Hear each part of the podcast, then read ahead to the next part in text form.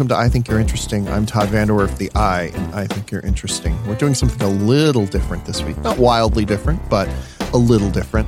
Uh, I love the movie Chasing Coral, which is a documentary on Netflix, which is, I think, one of the better climate change documentaries I've ever seen.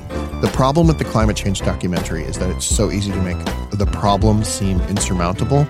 And even if the problem of slowing climate change or turning it back entirely is insurmountable, like that can be a hard space to live in for the length of a movie.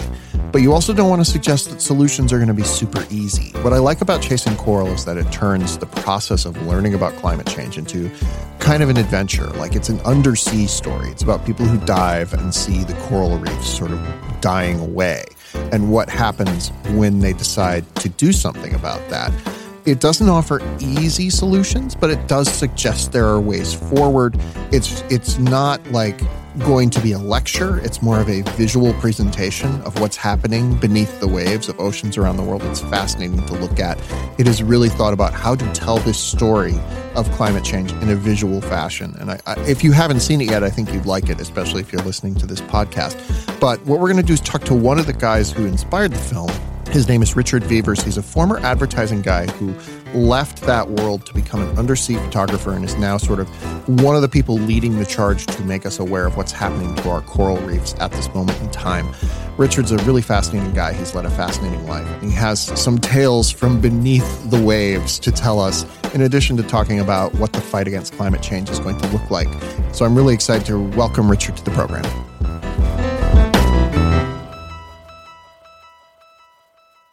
Richard, thank you for coming by. Well, thank you. I, I kind of want to get the backstory of this because it's explained really well in the film, but for our listeners who haven't seen the film, uh, tell me a little bit about how you came to uh, sort of this process of of tracing the death of coral reefs. Well, really, it's um, it's a, a, story that started off in, in the advertising industry. Mm. So, I did about ten years working in London advertising agencies, and then suddenly had a bad meeting and decided to become an underwater photographer. Um, that then led into this real discovery of what was happening underwater. Mm-hmm. Um, I worked with a lot of conservation organizations and realized a lot of the issues happening underwater were really communication issues. Um, people just can't see what's happening. Yeah. Um, 99.9% of people don't dive. Mm. And so we decided we'd set up a not for profit organization to reveal the oceans. Yeah, yeah. How bad was this bad meeting? Like, I've had some bad meetings in my time. Well, I think I've been uh, up for about 48 hours. Okay. We were working on, I think, a, a toilet tissue campaign, and it was about four ply t- toilet tissue rather than three ply toilet tissue. Um, and what are the benefits? Yeah. And at that point, you kind of uh, struggle to understand what you're doing in this meeting, um, yeah. and that was the end of the line for my my advertising career. it's it's interesting to me because one of the first things you say in the film is that you you started out in advertising, and to me that's not like a natural fit with you know champion for the the underwater world. Like, tell me how you see those two things fitting together. What makes being having that background in advertising a, a fit for like trying to save coral reefs? Well, I certainly sort of feel like an accidental conservationist. Mm-hmm. Um, it was never my intention. Um, you look at conservationists and and it's a hard life. Um, often you're tackling big, um, depressing issues. Mm. Um, but it was really the the journey that I went on where you realised one of the missing um, links really in conservation is is great communication, mm. mm. and having that background made me realize, especially when it comes to ocean conservation, that's so, so important. People just aren't engaged with the oceans, and, yeah. and we need to engage people. Yeah, yeah. So I, I don't know anything about coral, uh, basically beyond what I saw in the film. Like, what, what did you understand about coral? What did you know about coral before you started this process? And, like, what's the most interesting thing you've learned about it in the time that you've been working on it? Well, fortunately, through the um, making of the film, I, have met some of the best coral reef scientists in the world. So mm-hmm. I started off this whole project with very little understanding, like most people. You jump into the ocean when you're on holiday and you see some corals and you go, oh, isn't that beautiful? And yes, I knew that they were animals, um, but I didn't know much more than that. Mm-hmm. But it was really meeting people like Dr. Ruth Gates who explained the, the detail of just how corals work. And, and they are such sophisticated animals that um, they don't even have a lifespan. Yeah. So they can live almost indefinitely Yeah. unless their environment changes. And they have this ability to live in these environments with hardly any nutrients in the water um, because they convert sunlight by growing little plant-like animals in their in their flesh. Right. Um, and just amazing, amazing creatures. And especially when you look at them on a microscopic level and you see the movement and the color and and just how they work, they're incredible. Yeah, yeah. No, it's it's kind of like uh, so. My understanding from the film is, and I may have this terribly wrong, but it's like they're tiny organisms, but they're also this like gigantic organism. Like like the whole is also all of its parts. Does that make sense? Yes, and and they have these um, elements called polyps, Right. And the polyp can then reproduce, and it's it's like a, a mouth, um, and then it reproduces and, and and reproduces again. So they can turn into these huge, huge animals that uh, grow over hundreds and hundreds of years. Yeah. Um, so some of the um, you know corals that we have visited um, just over the last sort of few years have been truly huge. I mean, some of the largest animals in the ocean. Yeah. Um, and they've been living for such a long period of time. Yet, don't people don't really understand that they're even animals at all. Yeah. So the the thing that kind of got me interested in this subject was last year there was a series of headlines that said the, the Great Barrier Reef is dead, uh, and then there were a series of other headlines that said it's actually you know just kind of on life support. It's not dead yet. Uh, can you take us into that uh, that world, like like what's going on with the Great Barrier Reef, and like how alarmed should we be? Oh, we should be very alarmed. Um, the front line of climate change really is coral reefs. Yeah. Um, so you look at the Great Barrier Reef, and we've lost nearly 50% of the corals in the last two years. That's just an unbelievable loss of life. Yeah. And it's not just the corals, it's all the animals that rely on, on coral reefs.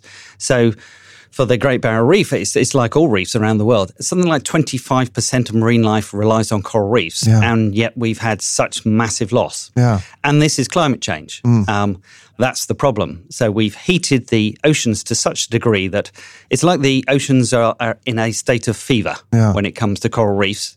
And it only takes a little nudge over the edge for uh, the animals to die en masse. Yeah. And so that's the, the big scale of the problem. We've had a third global bleaching event, which is where the animals essentially lose the plants that are in their flesh mm. and they become clear and you see their skeleton, which is why it's called bleaching, and they're dying en masse. Yeah, yeah. We'll we'll come back to such joyful topics in a bit. Um, but give me, I, I want to go into your backstory a little bit. Like, when, when was your first dive? Do you remember the first time you you went under the water and, and saw the sort of the beauty of the ocean and like what that moment was like? Uh, Well, I wouldn't say it was the beauty of the, of the ocean. Um, my first dive was in in a rather uh, dirty swimming pool, and, and you're just looking at, uh, at plasters on the, the floor. But um, I just was uh, in love with the concept of breathing underwater. Yeah. And so it was the first opportunity I got when I was 16. I think it was pretty much on my 16th birthday. Um, I went and, and did this scuba diving course. But then you go um, you go from the swimming pool into a quarry in England, which is slightly more glamorous. I think they had one fish, um, but I was in love with that uh, experience. Um, so when I actually got to a coral reef, it was just like my mind was blown. It Yeah. was going to an alien planet on our own planet with life that you didn't even know existed. Yeah. It was magnificent. Do you remember the first reef you dived at? Do you remember some of the things you saw?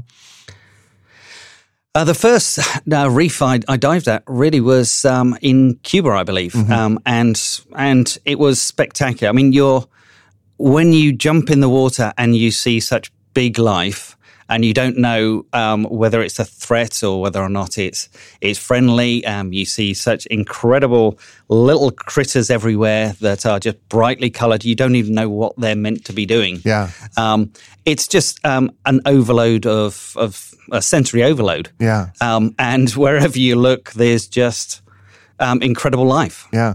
What like what I assume you've done this for many years now. What what keeps you coming back to it? Like what um, especially as uh, it's become more of um, it's become more of your calling to sort of alert people to what's going on. Well, initially, I, I got into this with the idea that wouldn't it be fun to reveal the oceans? Yeah. Wouldn't it be fun to design a camera that takes Google Street View underwater and I could travel around the world with my team uh, to some of the best places in the world? And, and so that was the adventure, which then turned into a, a massive scientific survey, which was the Catlin Seaview survey, where we realized the cameras that we um, had designed would be really revolutionary for the the, the science, mm-hmm. being able to record these reefs at scale. Yeah. And we used, worked with the University of Queensland on on that project, um, and really that became a, a way of learning about what was happening in the oceans at scale, yeah. which is one of the, the traditionally difficult things. Is most divers wouldn't have any issue of what's going on because they're only taken to the, the great places. Yeah. So even if a, an area dies, um, they won't be visiting it. Yeah. So you don't get to see it. But we saw reefs on a whole different scale. We were doing six kilometers underwater with underwater scooters in a day. Yeah and you go round and suddenly you see what is actually happening. Yeah, yeah.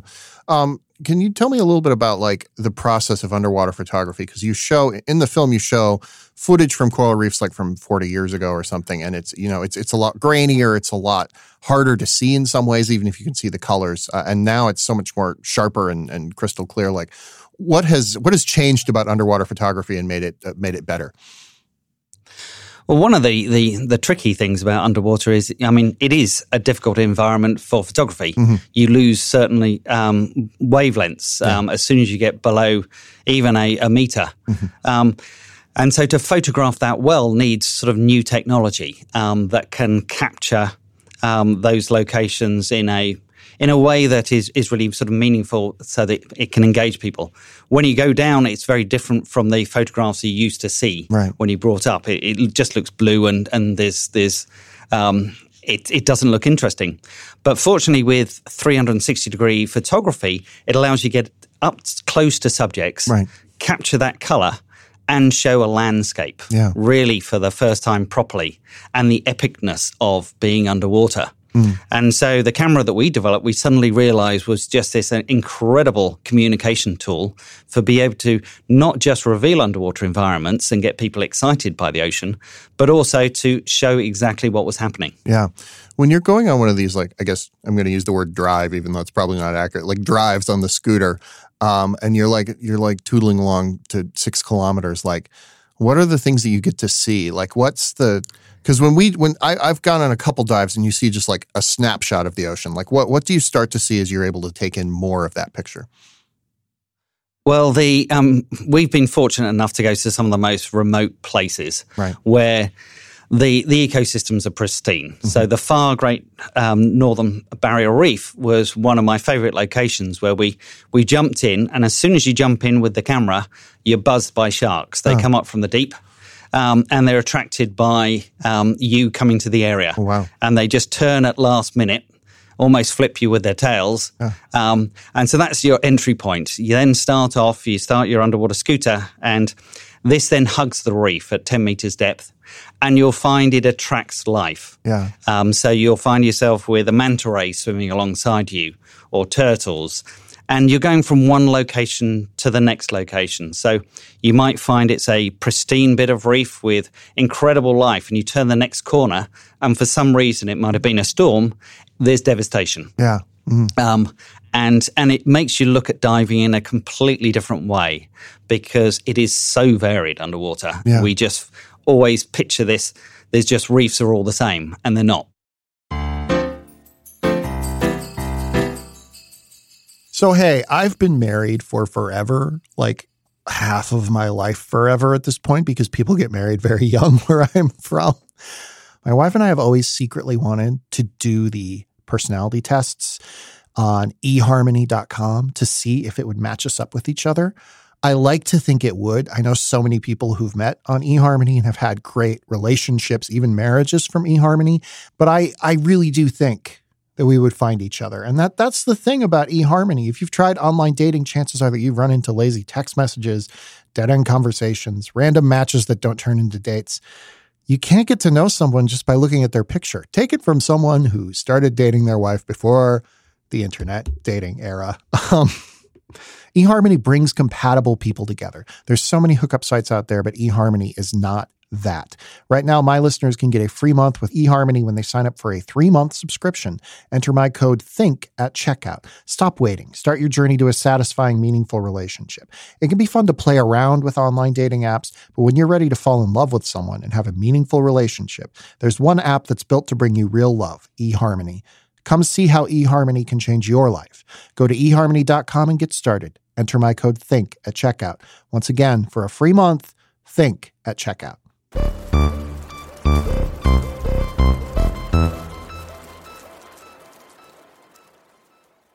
You mentioned in the film, I think it's you that mentions this, that, that being underwater is like it's like time slows down.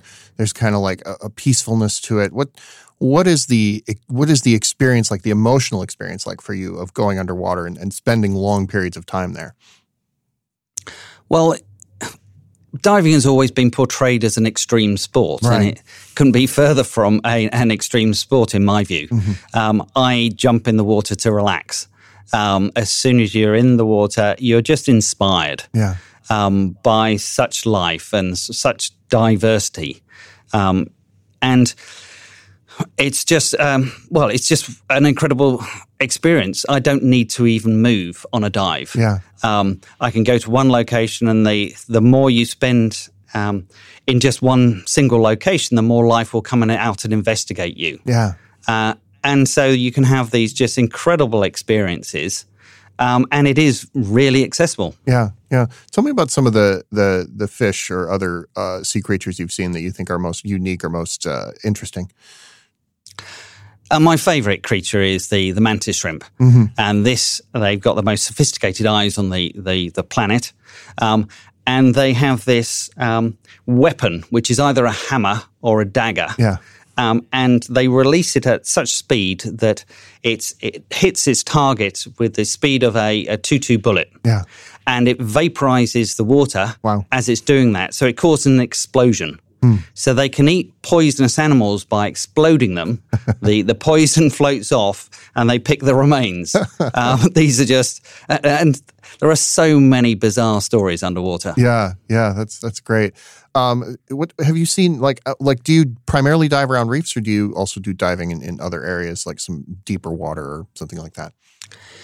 Well, I was actually based uh, living in in Sydney mm-hmm. for a long period of time, and, and Sydney's got arguably the best marine environment of any city on the planet. Right. You jump in the water there, and there's anglerfish, there's seahorses, there's big sharks, there's big rays. Um, and it's some of the most bizarre life is in temperate water, so colder waters.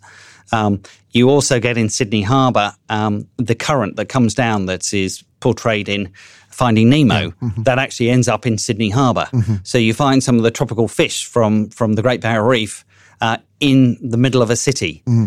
And it's quite amazing the fact that you can just walk from a city, you know, you can land in Sydney mm-hmm. and within half an hour be looking at seahorses huh. um, is quite an incredible experience. Yeah. Are, are, there other cities like that where you think uh, diving is, is really uh, exciting? Um, there's certainly other cities. A lot of cities have pollution issues, so you've got to have a big harbour. Yeah, um, is normally the secret to having great marine life. Um, other cities in in Australia.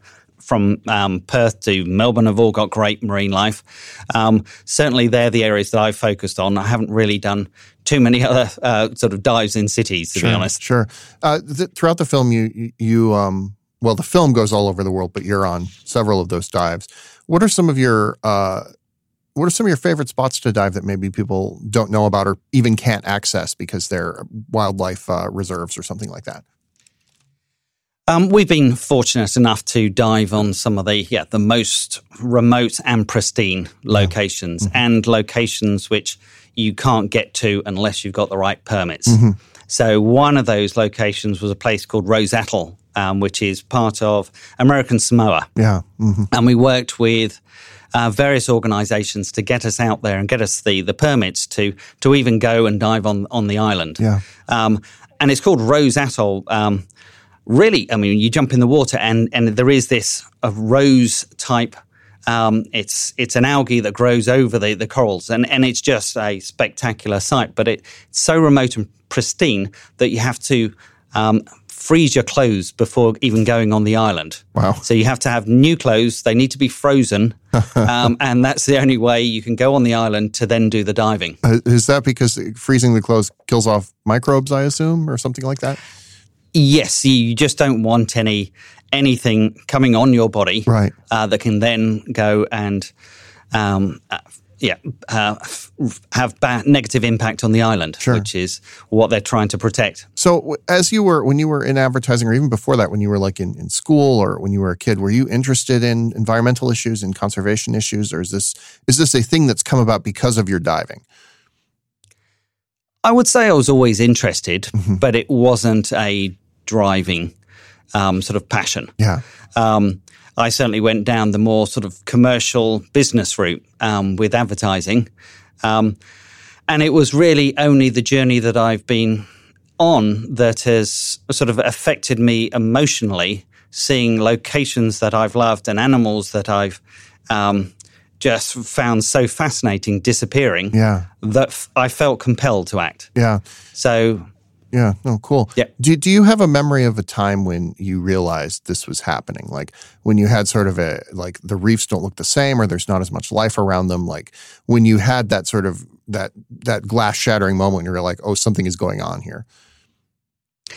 Well, it really started in, in Sydney and the, the diving there. There was this uh, animal called a, a weedy sea dragon, Mm-hmm. which is like a seahorse, just about a foot long, Yeah. um, and incredible colours, and and it's spectacular. And then one year they all disappeared, pretty much. Mm. Yeah. Um, I didn't find, I don't think, a single one in a year, and I didn't know the reason why, and no one seemed to know the reason why. And that's when I realized that you can have big changes going on underwater and and no one notices. Yeah. So you don't get the support for the conservation efforts. And then it was really uh, with the, the scientific surveying that we were doing, it was speaking to the scientists who suddenly would drop in these amazing facts that we're suddenly having these global bleaching events Sure. um, and our reefs are so at risk. And then when you start to look at these issues through the eyes of, of knowledge, suddenly it's you it's it's quite alarming. Yeah, yeah. There's a scene in the film where uh, some some divers are out in a very remote location and they find a plastic uh, fast food cup sort of floating along. When you're out in these remote places, do you still see evidence of the fact that like human beings live on this planet? Oh, absolutely. And it's really down to the currents. In some locations, which are the most pristine reefs in the world, you will see nappies floating past um, and just rubbish um, that you can't even understand where it's come from. I mean, they are very remote places. Um, but that's the unfortunate situation is we have put so much uh, plastic in the ocean over the the last few years. I think the, the statistic was around uh, something like at 2048. They're predicting that um, we will have more plastic in the ocean than fish. Oh wow, Huh. that doesn't sound great. No. so uh, the film portrays this as you uh, sort of saw the film uh, Chasing Ice, which is a, a companion to this film, and you you you went out and sort of sought out the director, and I'm sure it was more complicated than that. So give me the story of how you you just sort of decided that this should be a film. You know? Well, it was really, um, I'd been working on this photography and trying to tell stories through major publications, and we were having quite a lot of success at, at that. But um, it was seeing the film Chasing Ice where I realized a documentary can create an emotional journey. Right. Um, and the director was so good at doing that. Yeah. And I figured if if he could make you emotional emotional about losing ice, then what could he do about losing an ecosystem or something like the Great Barrier Reef? Yeah. And so I sent him an e- um, an email straight after um, the flight that I watched the the film on, um, and contacted him with a couple of images, one of a the healthy reef, and then a another image of of the same reef which was then devastated Yeah. hmm um, due to climate impacts. And that was the moment where we decided, well, we should meet up. And then it was through serendipity that we were going to be in exactly the same locations on exactly the same days. And so we felt, well, we have to make a, a film from this. Yeah. Yeah. Now, how quickly does that change happen? I had in my head, I knew, like, I knew coral bleaching happened, but I had in my head that it took like many years. But in the film, it seems like it takes just months.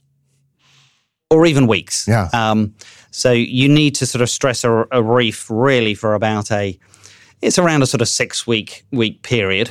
Um, where it's exposed to um, temperatures which are one or two degrees above um, the normal maximum. Um, and then that is for a, a number of weeks. Yeah. And so that's when you get the, the, the stress from the heat, which is also stress that comes from the direct sunlight. So this is normally uh, something that happens during the summer months. Yeah. hmm And and that's when it can transform state from what was healthy before to this bleached uh, effect where it all goes bright white and, and sometimes fluorescent colors. Um, and then can die very quickly. Yeah. And what amazed us was jumping in on the Great Barrier Reef, which had bleached a couple of months before. When you jump in, it looks like it's been dead for years. The fish are gone, Yeah. um, and everything has changed. Mm. Where where do those fish go? Do they do they find other places to live, or do they die, or, or what what happens to them? Unfortunately, a lot die. Yeah. Um, so there are lots that uh, it's you know, coral reef is like um, a city. Yeah. So you've got your apartment buildings, and suddenly you've lost your your structure, Mm-hmm. um, and and their homes. So they can get picked off very easily, or they get stressed and diseased and die, or they do. Uh, some move on. Yeah. Um, so you find the the whole food chain can move on from a location, and, and it can be left really desolate. Yeah, yeah. So the thing that that uh, it's that causes this is the the temperatures of the ocean rising, and it sounds like to me then that the only way to, to sort of push back against it is to get the ocean's temperature to lower. And I don't know how we do that. Like, is there is there a solution to this beyond just like being aware of it? You know? Yes, I mean, so there's two aspects to this. Um, the biggest issue is the fact that we, uh, 93% of climate change heat is absorbed by the ocean. Right. And so that is the, the fundamental problem. And we have this built in heating into the system. So we know it's going to continue heating for the next 20 to 30 years. Right. So we will lose a lot more corals, even if we stopped all emissions today. Right. So we need to stick to the climate um, agreement um, that was set in, in Paris. Um, that's black and white for coral reefs. If we don't stick to the Paris Agreement, there's no chance we can save coral reefs. Right. If we do stick to the, the Paris Agreement of restricting global temperature rises to below, well below two degrees, and with a target of 1.5, we can save coral reefs. Um, but what we need to do is protect them against all the other issues. Yeah. Um, we've lost 50% of coral reefs over the last 30 years, not really from climate change, but from other issues. Sure. So, fishing, overfishing, pollution, all the other local impacts that impact reefs. So, really, on the journey that we did with the film, we decided, well, let's look at this from a global standpoint and, and see if there are any global plans to, to save coral reefs. Right. And that's when we realized there wasn't anything that was factoring climate change on that global level. There were some great initiatives on the, the local levels and, and regional levels, but no global plan. And so we came up with a concept called 50 Reefs with the scientists that we work with on the film, which is about identifying the, the reefs which are least vulnerable to climate change and most important for repopulating other reefs. And we can then identify those reefs um, and be able to then protect those against the local issues by bolstering conservation and science effort, efforts in those those regions, um, and really using this as a catalyst for unlocking the investment and support that's that's needed to save coral reefs. Right. And f- fortunately, we've um, been able to um, attract the support of Bloomberg Philanthropies, uh, Tiffany Co Foundation, and also the Paul G. Allen uh, Philanthropies for this project. And we'll have that list ready um, by the end of the year. Right, right. Uh, what what can like what what can governments do to sort of because the, the Paris Accord, of course, was a huge was a huge deal, but I think some people felt it didn't go far enough. What what what can governments do to help uh, accelerate this process? Well, I think it is that um, having that focus. Unfortunately, we do have the goals now Yeah. with the Paris Accord. That is the the key one, but we need to be really ambitious. Um, it leaves that flexibility of of we need to restrict global temperature rise to below two degrees with a target of 1.5. 1.5 needs to be the target for coral reefs Right. uh, at the end of the day. Yeah. So we need to push against those targets. And also, we've got sustainable development goals, which are really about marine protected areas. So we can bring all these um, these these key ideas together um, and and really focus attention on what needs to be done now to save coral reefs. Yeah. Yeah.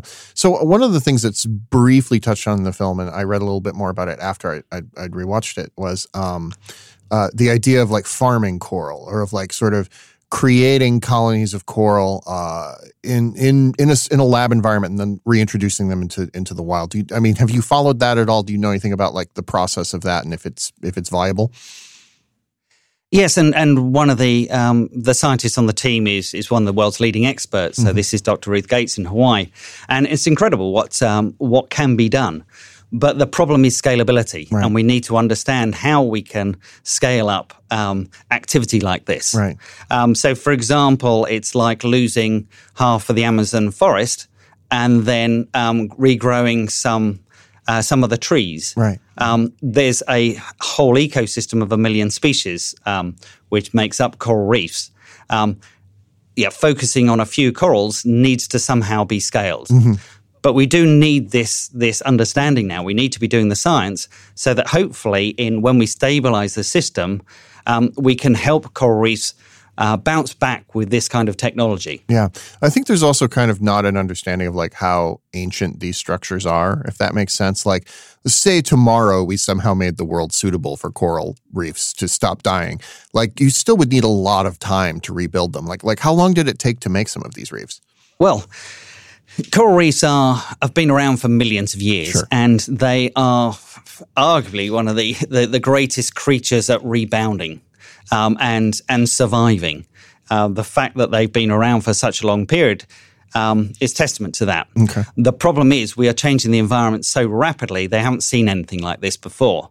So as soon as we manage to stabilize the system, then coral reefs will bounce back naturally, and they are, are just very, very good at this. Yeah. So it's about saving enough um, so that they can bounce back quickly. Mm-hmm. That's the secret.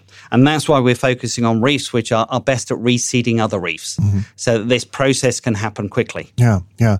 In the US, we have a lot of climate change uh, deniers slash skeptics, uh, including some people who are heavily in power. Like when you approach a conversation with someone like that, um, uh, like what? How do you uh, how do you approach that? How do you sort of come to them with like?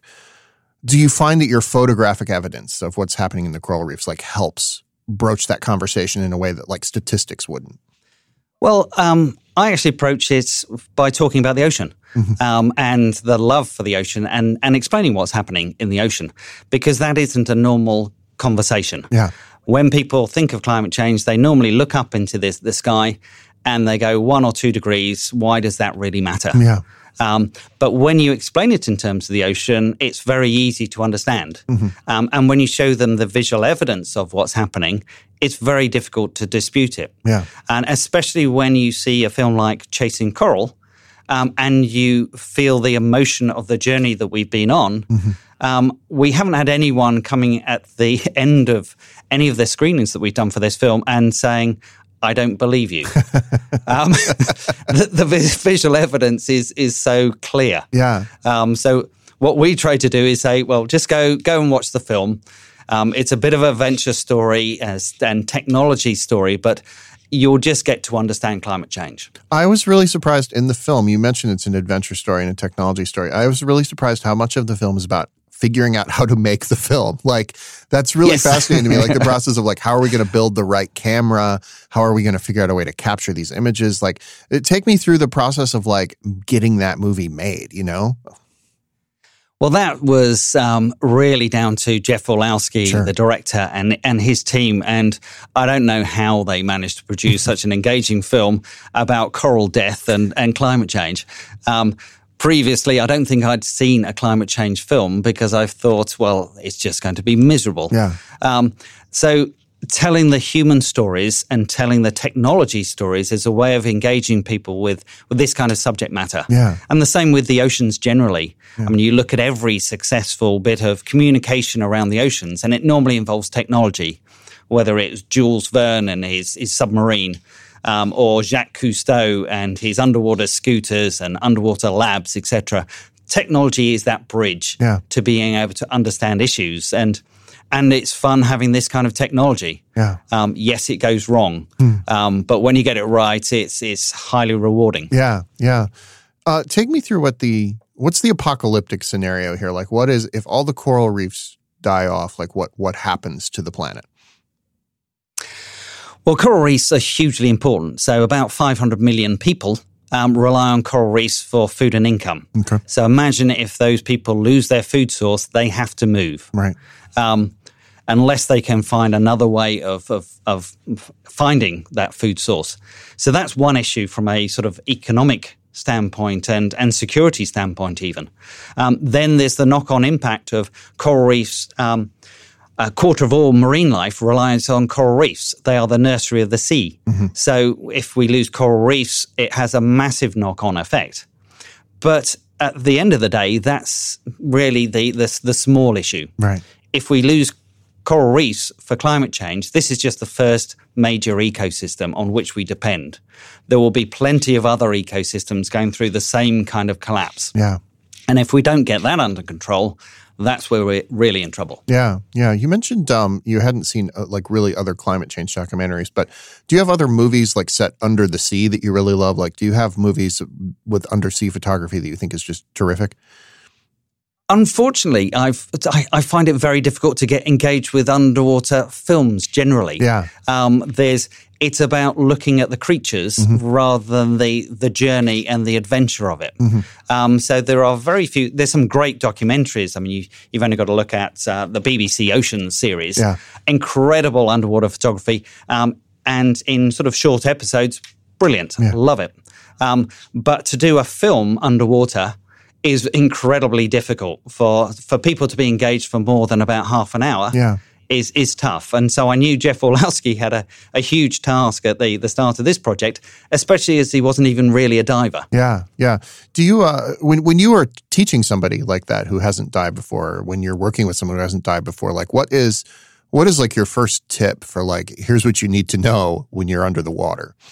Um, well, most people are scared when they jump in the water. You can't this is an unnatural way of breathing yeah. in the first place. Then you've got the added issue of uh, you've always seen jaws and you're expecting things to be flying at you and attacking you.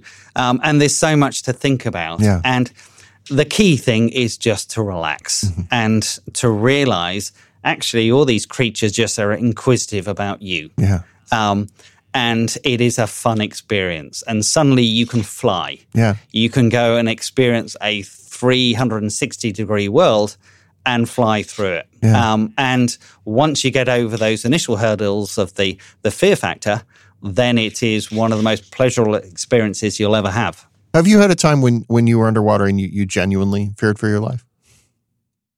There have been a few um, um, issues that I've I've had.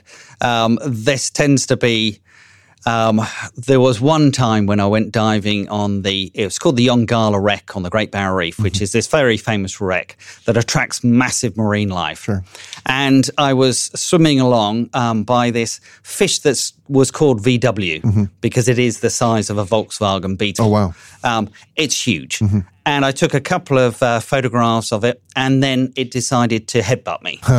um, I didn't even see it coming, so um, I smashed my mask, um, and I was concussed. Um, I'm now down at 30 meters, um, and it's a tricky situation. Yeah. And the reason for that happening was um, people had been feeding mm-hmm. this fish. Yeah. And so I'd gone down there without any food mm. and he'd got a little bit upset. Yeah. And so a lot of these issues that, you know, when you have, you have bad encounters, it tends to be because of previous behavior. Yeah. When, when you are a, a person who's in kind of that alien environment or that, that ecosystem we're not normally in, like what, what are best practices? What are the ways that you can enter that and leave it better than you found it so you're not causing giant fish to headbutt future divers yes it is just respecting the the underwater environment and you can dive in in these reef areas with large amounts of sharks and they they will um, cause you no issues. Mm-hmm. I've had virtually no issues with sharks in, in many, many years of diving. Um, so as long as you respect these these environments and respect the creatures, you're not going to have an issue. You need to protect the corals and not touch them. They will actually cause you harm mm-hmm. if you do touch them. Um, but that's it, really. Um, just enjoy the experience. Yeah, yeah. Um, as where so for our listeners are probably mostly in the U.S. I don't know. I've never looked at our data. um, probably they are. Uh, what, what are some places in the U.S. that are great diving locations or great reefs?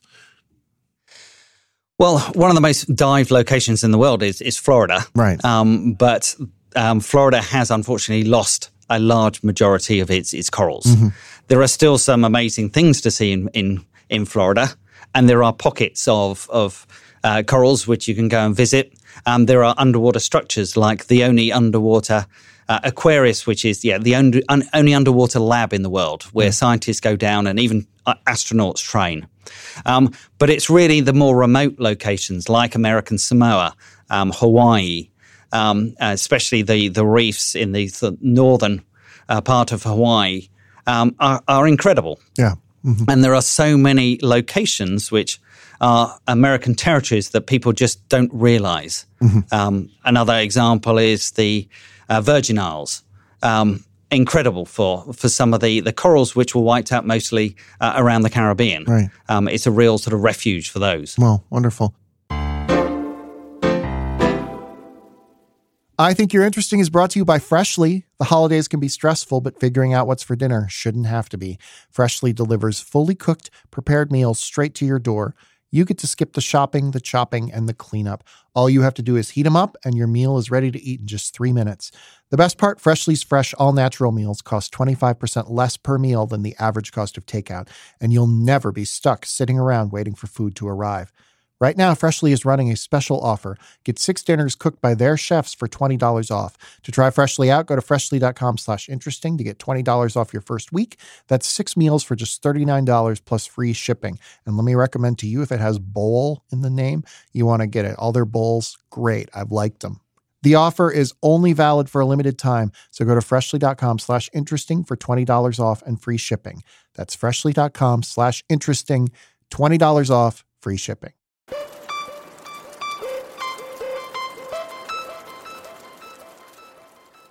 A few months, or maybe even a few weeks before this film came out, uh, President Trump pulled the U.S. out of the Paris Accord and was immediately followed by a lot of like mayors, governors of various cities and states saying, we're going to continue to try to hit the standards of the Paris Accord. Uh, to what degree do you think the fact that the U.S. is not in the Paris Accord is going to hurt uh, hurt the process of trying to uh, slow climate change, uh, or to what degree do you think that like uh, sort of these individual cities and, and states can can help uh, help push back against it?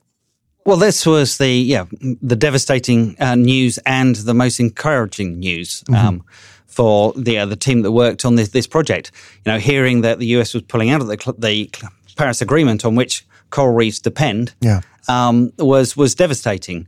But then to hear um, very soon after um, and it was it was really um, yeah, Bloomberg Philanthropies and, and Michael Bloomberg making that announcement about America's pledge, um, where the cities were coming together, the states were coming together, and and really addressing climate change on the the level really that makes the most difference. So I believe 71% of emissions come really from the, the major cities. Right.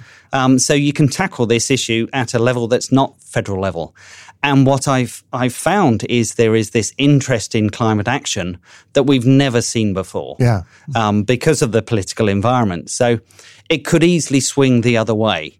Um, that we will see more action because companies are getting behind um, the need to address this issue. Yeah. Cities are getting behind, states are getting behind it. We don't need to rely on federal politics. How do you make a, a, giant corporation understand that climate change is, is eventually going to be part of its bottom line, even if right now it doesn't seem like it is? Well, I think it's again taking people on the journey to seeing what is actually happening. Mm-hmm. And if you see an ecosystem die, you know that's going to have major consequences, especially when you start talking the monetary figure. So, a, an ecosystem like coral reefs is valued at around a trillion dollars. Right and we are losing it. Um, that has a knock on effect to uh, you know, country um, e- economics. And also, um, you can see the knock on effect of losing ecosystems at this scale. Yeah. And I think more and more companies are waking up to the issue and realizing a lot of this action needs to be um, really tackled at the corporate level. Right, right.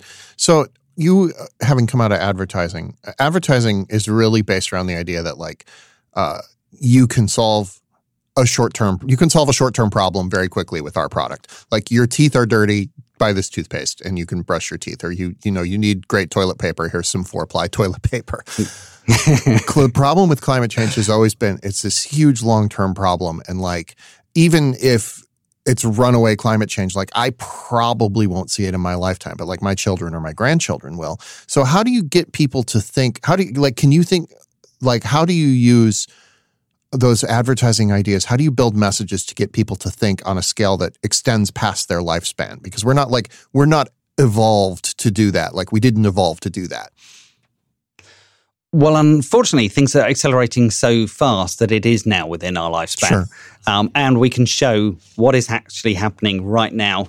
Um, and from an advertising point of view, it's really about looking at both the, the problem and the solution. Right. So the problem is really not about the looking up at the atmosphere. Mm-hmm. It's about looking at the ocean and reminding ourselves that the ocean controls everything. It controls the the air that we breathe, whether we have oxygen, whether or not we have rain, whether or not we can grow food. It controls the, the weather, it controls the climate. Everything relies on a healthy ocean, mm-hmm. and we have an unstable ocean. So it's very easy to communicate the, the problem when we talk about the ocean. Then you look at the solution and you realize that really the communication eh, um, industry, it seems like, hasn't been engaged. Yeah because it's always been portrayed as this giant problem that we need to solve. Mm-hmm. And um, when you look at climate change, people often, it's, it's as if we've had this giant party and someone's now gone and said, we need to stop the giant party and we all need to clean up. Mm-hmm. And can we have volunteers? And we don't have many volunteers. Um, when really we need to start looking at this as a, as a big opportunity. This is about cleaning up cities. This is about people making people healthier. Yeah. It's about job creation. It's about growth of the economy. Um, every single climate action story is really a good news story. It's just por- being portrayed incredibly badly. Yeah, yeah. You're really good, even in the film, you're really good at reframing these terrible, heartrending things as like, here is the opportunity we have were there moments while you were producing this film or in, over the course of your time sort of tracing the, the decay of coral reefs when you have yourself felt i don't know despair or just like you felt like the problem is huge and uh, have just been sort of emotionally overwhelmed by it um, absolutely. I think about two years into following the, the global bleaching event, which was the longest and most severe in history, um, it was devastating and got you on a really emotional level. Mm-hmm. Um, there was this one point where we jumped in on the Great Barrier Reef. Um, and we knew it had been bleached. We knew a lot of corals had died. Um, but to see the the devastation and the death underwater, and then to come out of the water and you smell of rotting animals, yeah. Um, that is an experience you you never forget. Mm. Um, and that was the low point because we didn't see a solution yeah. um, at that stage. We didn't see it on a, a global um, basis that there could be a plan um, put in place to, to to save coral reefs and to get the action that's required at scale. Yeah. Now, fortunately, over the last couple of years, we've seen this real change of momentum, as I see it um, this growth in opportunity, the, the amount of commitments that, that are coming from countries all around the world, from switching to renewable energy to um, banning um, fossil fuel uh, cars yeah. um, and switching to electric cars. The momentum is growing faster and faster and faster on the climate front. Um, and we are, have now got a plan where we can really tackle things on for coral reefs on a local uh, basis as well, protecting them from the other issues. So I do feel really quite optimistic about the future now. Yeah. Yeah. What does having having a film like this on Netflix like how does that sort of help uh, the process of getting the message out to people? Well, it's about accessibility and and for people to suddenly be um, essentially entertained by this issue mm-hmm. and to suddenly become engaged. We are bombarded with emails every day now of offers of support. And like with the, the 50 Reefs project, we are getting constantly uh, approached by organizations that want to be part of the initiative. Uh, and it's a truly exciting and an encouraging time yeah. um, because a film can really change attitudes. And the more we get people to see this film, um, the more support that we're going to to get for coral reefs. Yeah. Do you have uh, like books people can read or things that people can can look at after they've seen this film if they're interested in this topic and, and want to know more? Absolutely, and the the the team behind uh, Chasing Coral, the Exposure Labs, um, have produced a lot of um, reading materials which are available on their the website, the the chasingcoral.com Sure. website. And certainly, we're working with our partners like Google to get this story out. So even on Google Earth now, you can go and, and experience the story of making uh, Chasing Coral and find out a lot of extra information. Hmm, great, great, cool. So we're kind of coming in to the end of the show, um, but I do have to ask, like, when you look back on your career in advertising, is there is there like a commercial or an ad you still are like, yeah, that was really good? Um, looking back, it, it was like uh, I hardly remember any of that time. Right. now, um, there were f- campaigns over dog food. There were campaigns over cars. There was working for Chanel. They were all great experience of working with with young, energetic people. But I don't look back with a huge amount of pride over the work that was produced. Sure. To be perfectly honest. That's fine. Um, and just sort of, sort of finally in the in the main section of the program, like, what about the under the water keeps you coming back to it? Like, what is it in that world that you uh, that you just love? Like, what what do you most love about that world? what I most love about the ocean is it is this alien world. Right. Um, something like 80% of all life on the planet lives underwater, and most of it we will never even experience. Um, that's the, the, the joy of just jumping into the water, even in a place like um, Sydney Harbour. Virtually every dive, I see a creature that I have no idea what it is or why it's there. Um, it's just bizarre. It might be two sort of eyes poking out from under the sand. You flip away a bit of the sand, and it's this bizarre shaped creature that you can't believe you didn't know existed. A- and that is 25 meters from your home. Yeah. And this is the magic of the ocean is it's this alien world on our planet. And while most people are just staring up into space going, I wonder if there's life, they never just jump into the alien planet on our own. Uh, do you have like an underwater creature, underwater place you'd still love to see that you haven't? Oh, there are so many places I, I would love to go to. Um, there's a, a place in French Polynesia that has this channel with the most amazing marine life. Um, so there are hundreds of sharks Yeah. um, and big manta rays, and they all get sucked through. And the diversity there is meant to be absolutely incredible. Um, and yeah, it's those kind of locations where you have these incredible experiences and encounters with animals. And there are too many of them to list. Um, seeing hammerheads, I would love to do. Even the, yeah, some of the tiniest creatures. There is phosphorescence in certain areas of the, the world where you just go in at night, you turn off all your lights, and it's just everything is lit up. Yeah. Yeah. Well, we end every show by asking our guests some of the same questions. Um, I, I, I don't know how you're going to answer them, which is exciting. Um, Yep. the fir- but the first one is like, what's the last like book you've read or movie you've seen or just something kind of pop culture that you've consumed and what did you think of it? Oh, what was the last book I read? I actually have been trying to get clued up on on some of these these issues on on the book front. Um, so there's a, a project called the Drawdown Project, um, which is about the big climate change issues. Right. Um, but it puts them into a a a scale. So this is the most important that we need to tackle. And if you spin that on its head, it suddenly becomes like a guide to making billions Right. because every one of these issues can be solved and the solutions can make people money. So I'd love the idea of turning these these books on their head and producing a sort of a consumer Sure. version of those books. Sure. In terms of the last film I watched was Planet of the Apes. Um, loved it. Yeah. Um, I love the the escapism of the movies Yeah. is is what we need sometimes, and especially when you're sort of dealing with with these issues. Um, love the theatrical experience. Sure. Sure. Who's the person you've learned the most from that you've never met? Oh, um, it is probably Jacques Cousteau. Um, watching those movies as a, a child, um, I learned so much, and I think that's what got me hooked Yeah. in the first place. Um, and it was just great storytelling. Yeah. it seems dated when you look back on it now, um, but at the time it was so influential. Do you have Do you have a favorite of his films that you can think of?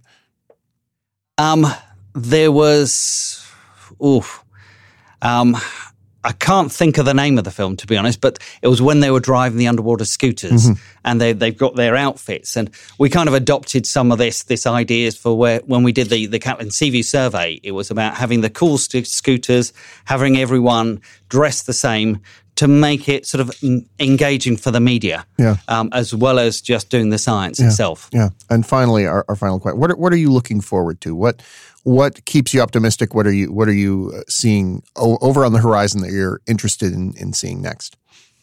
Well, this project has been not just a an experience of that's been quite depressing, mm-hmm. it's also been an adventure. Mm-hmm. Um, and the more we bring into the adventure into conservation, the better, mm-hmm. in my view, because then people get engaged.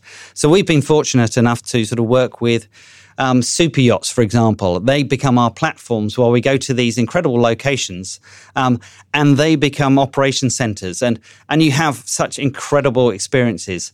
And now that we've got the, the list of 50 reefs coming out um, at the end of this year, we will have these target locations to reveal and understand, mm. and go into local communities. And it is going to be a big adventure at the same time as a, a really important project. Yeah, yeah.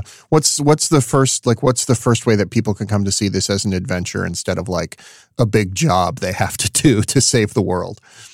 Um I think if you follow sort of uh, what the Ocean Agency and and what we've been doing with Google Underwater Street View, I think people can see that excitement, and I hope that's that comes across in in the work that we do it is exciting. Mm. Um, and I think anybody can look at conservation with this, this different view that we need to make it exciting for people to be engaged. Mm. Um, people generally follow um, as a society.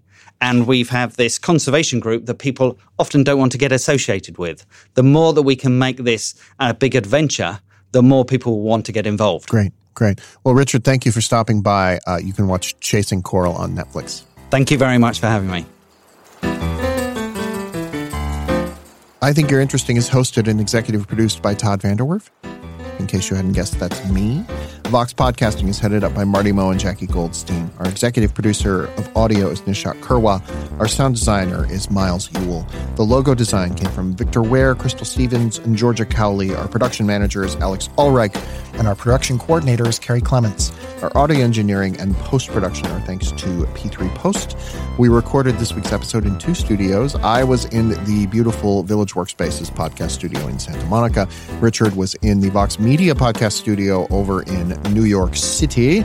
Uh, our editor is Peter Leonard. Our recording engineer is Che Brooks. Please remember to rate, review, and subscribe to this podcast wherever you listen to podcasts, uh, whether that's Apple Podcasts, Stitcher, any other app. It really helps us climb the charts. It really helps us find great listeners. And while you're there, subscribe to some other podcasts in the Vox Media Podcast Network, be that The Weeds or The Ezra Klein Show or Worldly or Recode Decode or any number of wonderful podcasts produced by my site or our sister publications. We're going to be back next week with another interview with someone from the world of arts and entertainment, someone who I think is interesting. But until then, remember to look beneath the waves, not just on top of them.